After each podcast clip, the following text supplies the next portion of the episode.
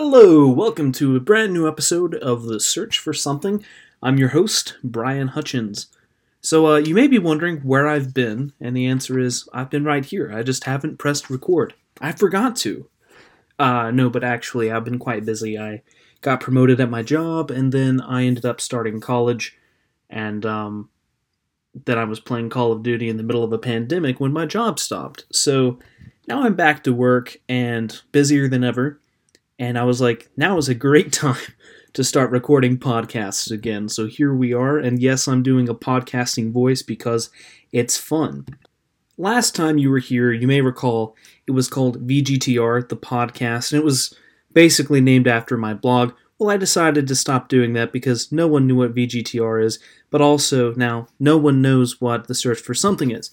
So essentially, I'm going to follow a similar um, format, but instead of just giving you a movie review each week, I'm going to talk about something that I find interesting.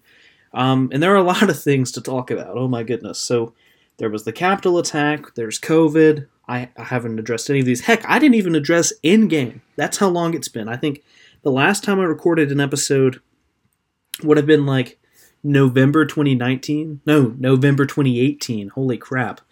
So it's been a while. Regardless, in that time, I have adopted a new love of 80s action films. Maybe this is because I ran out of modern action films to watch or some crap like that. Uh, but it all started last summer. I went to McKay's, which is a local uh, used bookstore, but they have a massive table of DVDs, all $2 and under, most of them a quarter. And um, I bought a ton of movies. I bought like 100, well, that's an exaggeration. I bought 70 movies. 70 DVDs, and then I've got a subscription to like all day services. So I just started watching movies. And one of my favorites that I watched last summer was um, RoboCop. I love RoboCop. Oh my god! But um, the Predator, or not the Predator, Predator, the one with Arnold Schwarzenegger, was another movie that really stood out. And to me, that like cemented Arnold Schwarzenegger as the guy I like. I was like, I need to watch more Arnold movies. Well, it took me quite a while but I finally got there, and um, I watched some of the Terminator movies. Now, I haven't watched all of them. I've just seen Terminator, Terminator 2, uh, Terminator Salvation, and Terminator Dark Fate, and all of those were fantastic. So I'm missing Genisys, which I own, and Terminator 3, which I think is on HBO, but it's it, it's somewhere. I will watch it eventually. So being the nitpicky person that I am, a film student basically, I noticed some problems with the way that the Terminator films approach time travel. Now, I know most people have a preconceived notion of how time travel works. That's fine. It basically comes from Back to the Future. It's like, oh, you travel to the past, you change something, when you go forward, something's different. But that's not how time travel works, at least in uh, a lot of the more modern interpretations. Avengers gets around this by being like, oh, alternate dimensions, which, you know, that's a fun idea, but none of this is proven. If you're looking at time travel the way that it needs to be done, basically it's always going to be a paradox. Shows like Doctor Who have been addressing this for quite a while now. Uh, there's one episode with Peter Capaldi where he addresses the bootstrap paradox, and he essentially says, Imagine that you're a big fan of Beethoven. You go back in time, you take your Beethoven sheet music to be signed, but then you find out that Beethoven's not there. No one knows who he is, not even his family. So then anonymously, you get his sheet music published and then put out there, and you become Beethoven in that moment, right? And so then Beethoven is basically a ghost figure created by you as you've traveled back. But then the bigger question that that leaves is how the heck does the music exist? Because Beethoven never existed. So then you have this music, you took it back, you're Beethoven, but you don't write music, you're not a musician. So that's the paradox that it creates. But in this version of time travel, which is kind of what Doctor Who does, but not all the time, uh, there is really no future that you go to after altering the past, like an altered future. That always was the future. So in this paradox, that's how time always moves. Now, if you look at the original Terminator film, it is the best, best, best portrayal of this exact paradox because you have Kyle Reese, who was sent back in time by John Connor to protect Sarah Connor while she's pregnant from the Terminator, right? But here's the big catch she's not pregnant yet, and it is Kyle Reese that fathers the child with Sarah Connor, meaning that Kyle Reese is John Connor's father. So then, essentially, if Kyle Reese was never sent back, John Connor would have never been born, meaning that Kyle Reese would have never been sent back. It's an endless loop of like time travel that'll just make your brain melt. So that's where I want to get into something with you. That's all fine. Terminator 1 is predestination time travel, the bootstrap paradox, all because of Kyle Reese. That is the same way that time travel is handled in films like Tenet or Interstellar, the Christopher Nolan crap. But then we get into the sequel, Terminator 2 Judgment Day, which many people consider to be better than Terminator 1. They're not wrong, um, but it changes things to where nothing is set, that they can change the future. And this is kind of alluded to in the first one, but it doesn't exactly happen. And essentially, I'm gonna not worry about spoilers because this movie came out 30 years ago. Um, they end up stopping Skynet from being developed so soon, effectively delaying Judgment Day for a few more years. Now, depending on the timeline that you follow, you've got Terminator 3 and Terminator 4 and Terminator Genisys, and those movies do follow the timeline that, oh, they just delayed Judgment Day. But Dark Fate, the most recent film, and the most fun film to come out post Terminator 2 does something a bit different. It ignores the ludicrous events of Terminator Genisys and Terminator 3 with Teenage John, and also Terminator Salvation, which I liked, but uh, it ignores those, essentially saying that Judgment Day was stopped because they stopped it in T2, and then a secondary Terminator came and killed John like a few months later, and Sarah Connor's been living in regret her entire life. So, because of this, in the future, something like Skynet, I forget what it's called, but something like Skynet, which makes Terminator machines, does come about, but it's much, much, much later, and someone else is the defender of humanity in this version of the storyline. But you see, I have a big problem with this because if John Connor dies in the months following Terminator 2, that means that he would have never met Kyle Reese, which means that Kyle Reese would have never went back in time to father John Connor. You see what I'm saying? If John dies, the plot of Terminator doesn't happen. And if the plot of the first Terminator film does not happen, there's no freaking way that Terminator 2 can happen. And if Terminator 2 doesn't happen, well, buddy, Dark Fate doesn't happen either. So you see this chain of events, the domino effect. You can't change time in this way for stories to make sense. And that is what bothers me about the Hollywood style time travel that we see so often. It like ignores things and uses paradoxes all the time, and it just doesn't make sense. Now, that's not to go without saying, maybe they have thought through this a bit more than I have. Because there is a line in the first Terminator film where Kyle Reese says he's from a possible future. So then I guess all the other movies are alternate futures, but I don't really see how that makes any sense because, like, there's only one future he could come from.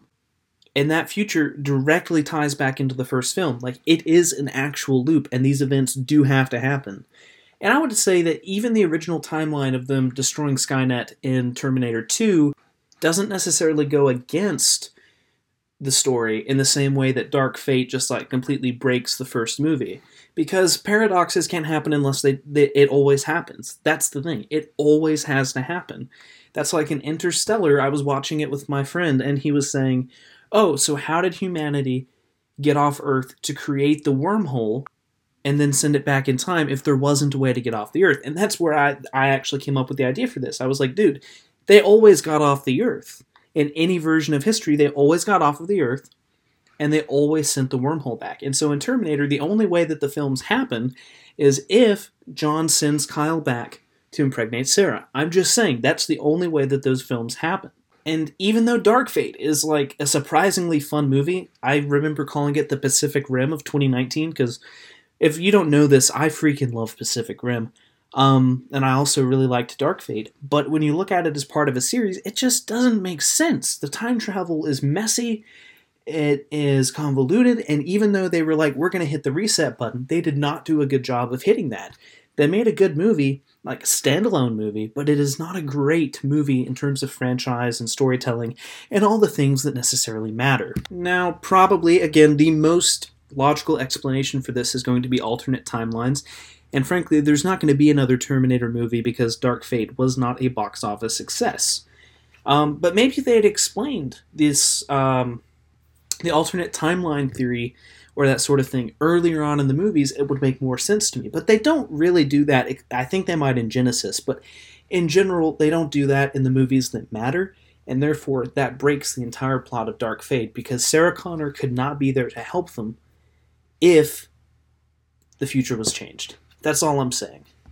Now, I already kind of touched up on this, but uh, Marvel is using branching timelines, which were introduced in Endgame, to expand their cinematic universe. Because how the heck do you move past Endgame? Like, you killed off Iron Man, you made Captain America old, uh, Hulk is like a professor now, and you're basically leaving Spider-Man, who is a teenager, as the most powerful Avenger. So you know they're going to be using these alternate reality branches that were introduced by stealing the Infinity Stones to make more content. And the first example of this that I have is the Loki TV show. If you look at the trailer, essentially it's following Loki after he escapes with the Tesseract in that scene from Endgame. And because of what happened there, Cap and Iron Man had to go back in time further to steal the Tesseract, and um, so yeah, Loki is completely set in an alternate timeline. After watching the first episode of WandaVision today, I'm actually pretty sure that it's set in an alternate timeline as well. And seeing as we're moving towards the new Doctor Strange movie, which is titled In the Multiverse of Madness, it really wouldn't surprise me that this really is the direction that they're going. Maybe Iron Man's going to come back being played by a different actor. Maybe that's how they're going to introduce Fantastic Four. We really don't know, but it, it's an exciting time to be a Marvel fan. But they explained it. They've explained how this is happening. They had this little scene where they had like an astral projection PowerPoint between um, the Sorcerer Supreme and um, no, the Ancient One between the Ancient One and Hulk in New York during the Battle of Manhattan. So we know how this happens. We also know how the paradoxes and stuff like that work in Christopher Nolan's films. So I just don't see why the Terminator films couldn't have come up with a better explanation besides it looks cool, because that's essentially all it is. All actions have consequences, and in the case of the Terminator films, it seems like the consequences of their time travel is not really shown because it's just like clean slate guys let's go forward. And that's it just it's lazy writing honestly. Even if it's a fun action film it's just kind of lazy. So i really liked terminator dark fate when i first saw it and when i rewatched it but then after watching terminator 1 and terminator 2 it just kind of broke that movie for me. And um it's messy. That's all i got to say about that well moving on to happier topics um also, recently, by recently I mean like October, I started collecting comic books again. It's been like five years, but it gives me something to look forward to on Wednesdays. I mean, it's not a lot of books, but I get um, Action Comics, Superman, The Amazing Spider Man, Detective Comics, and Fantastic Four. So it's nothing like extravagant, it's just the characters I care about. But I'm bringing it up right now because um, I guess this came out last month, but I just picked it up this week um, is Action Comics 1028 and Superman 28, which were the uh, final issues of Brian Michael Bendis' run on both books. So if you're not familiar with Brian Michael Bendis, he's a writer most famous for his Marvel work. Uh, he was the creator of Ultimate Spider-Man and then later Miles Morales, who was the protagonist of Into the Spider-Verse, if you've seen that movie. So he's a pretty like renowned writer within the comic book world. And in 2018, he switched from Marvel to DC specifically to write both Superman comic books. So logically, I was pretty stoked about that when I heard of it, and um, I forgot right after. So many months go by, and then in October, I'm in a comic book store and see that, and that's actually what made me subscribe. It was his Superman books, and J.J. Uh, Abrams had a Spider-Man book going on at the time, so I picked up all of those. But uh, Brian Michael Bendis' run just came to an end. And I gotta say, the ending was really like lackluster and somewhat rushed. And that's a shame because I was really enjoying the plot arc that he had going in Action Comics. It was like a Superman family thing, and Conner Kent, who's a clone of Superman and Lex Luthor, uh, Superboy, which is um, Jonathan Kent, his son, Supergirl and Krypto and someone else uh, were all there together. And it was just fun. Like, it was a guilty pleasure Superman story. It was nothing deep, but it was fun. Like, to be honest, I was looking forward to this book quite a bit. Now, Superman, on the other hand, always has been more focused just on Superman, whereas Action Comics is the ensemble book. And the story in Superman was like pretty sci-fi, and I don't remember what was happening in between the months. I remember picking it up and liking it, and then that was about it. Um, but I bought backwards somewhat from there, and I've been trying to collect all of Bendis's run because you can find it pretty cheap at, at McKay's or other bookstores like that where people have traded them in.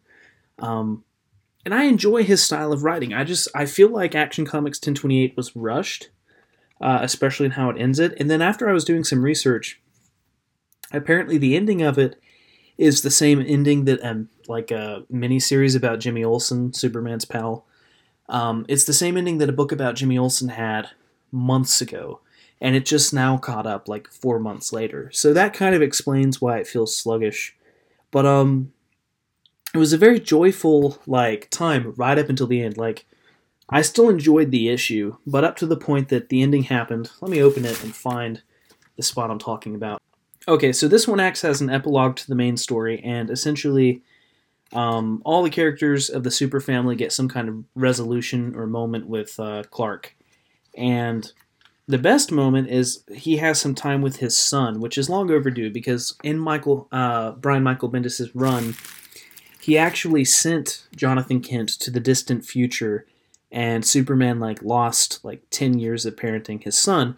So now his son's a teenager and is kind of a douche, but they have a moment where they go stop some crimes together and they're like we're going to go get tacos, but then they end up assisting Batman and Robin and so then Batman and Robin, who's uh, Damian Wayne, Batman's son, go and get tacos with them. And it, it's a cool moment. It has a lot of momentum, but then it just kind of abruptly ends and then he's like, "Well, guys, thanks for the last two years." And it's like, "Oh, so that's it."